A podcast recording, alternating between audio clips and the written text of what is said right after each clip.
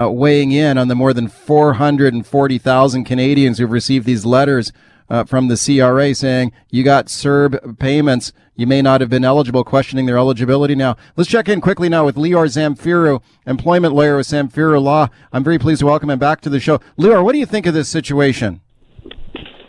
Well, Mike, here's the problem uh, with uh, with these CERB rules is the fact that individuals are asked to make sense of what this all means, and uh, if they think that they got it right, they'll apply, they'll get the benefits, and the government doesn't actually decide uh, decide who gets it and who doesn't. Well, look at EI, for example. To apply for EI, there are rules.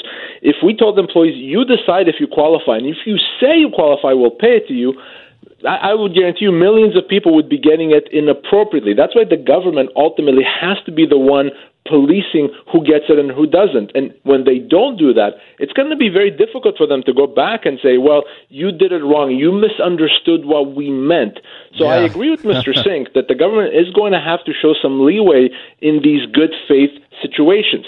But, Mike, there's another category of people here that I think the government should give some consideration to, which is where I disagree with Mr. Singh, and that is this.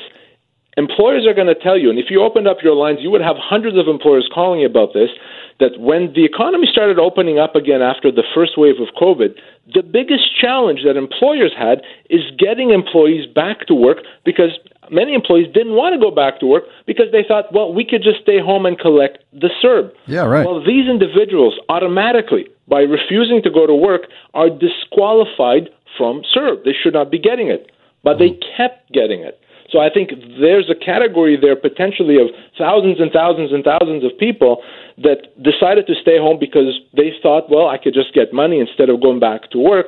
So there's that category that the government should give some attention to as to whether or not they have to repay it, but certainly not those people that honestly believed that they were owed the money. Okay, Lior, thanks for coming on today.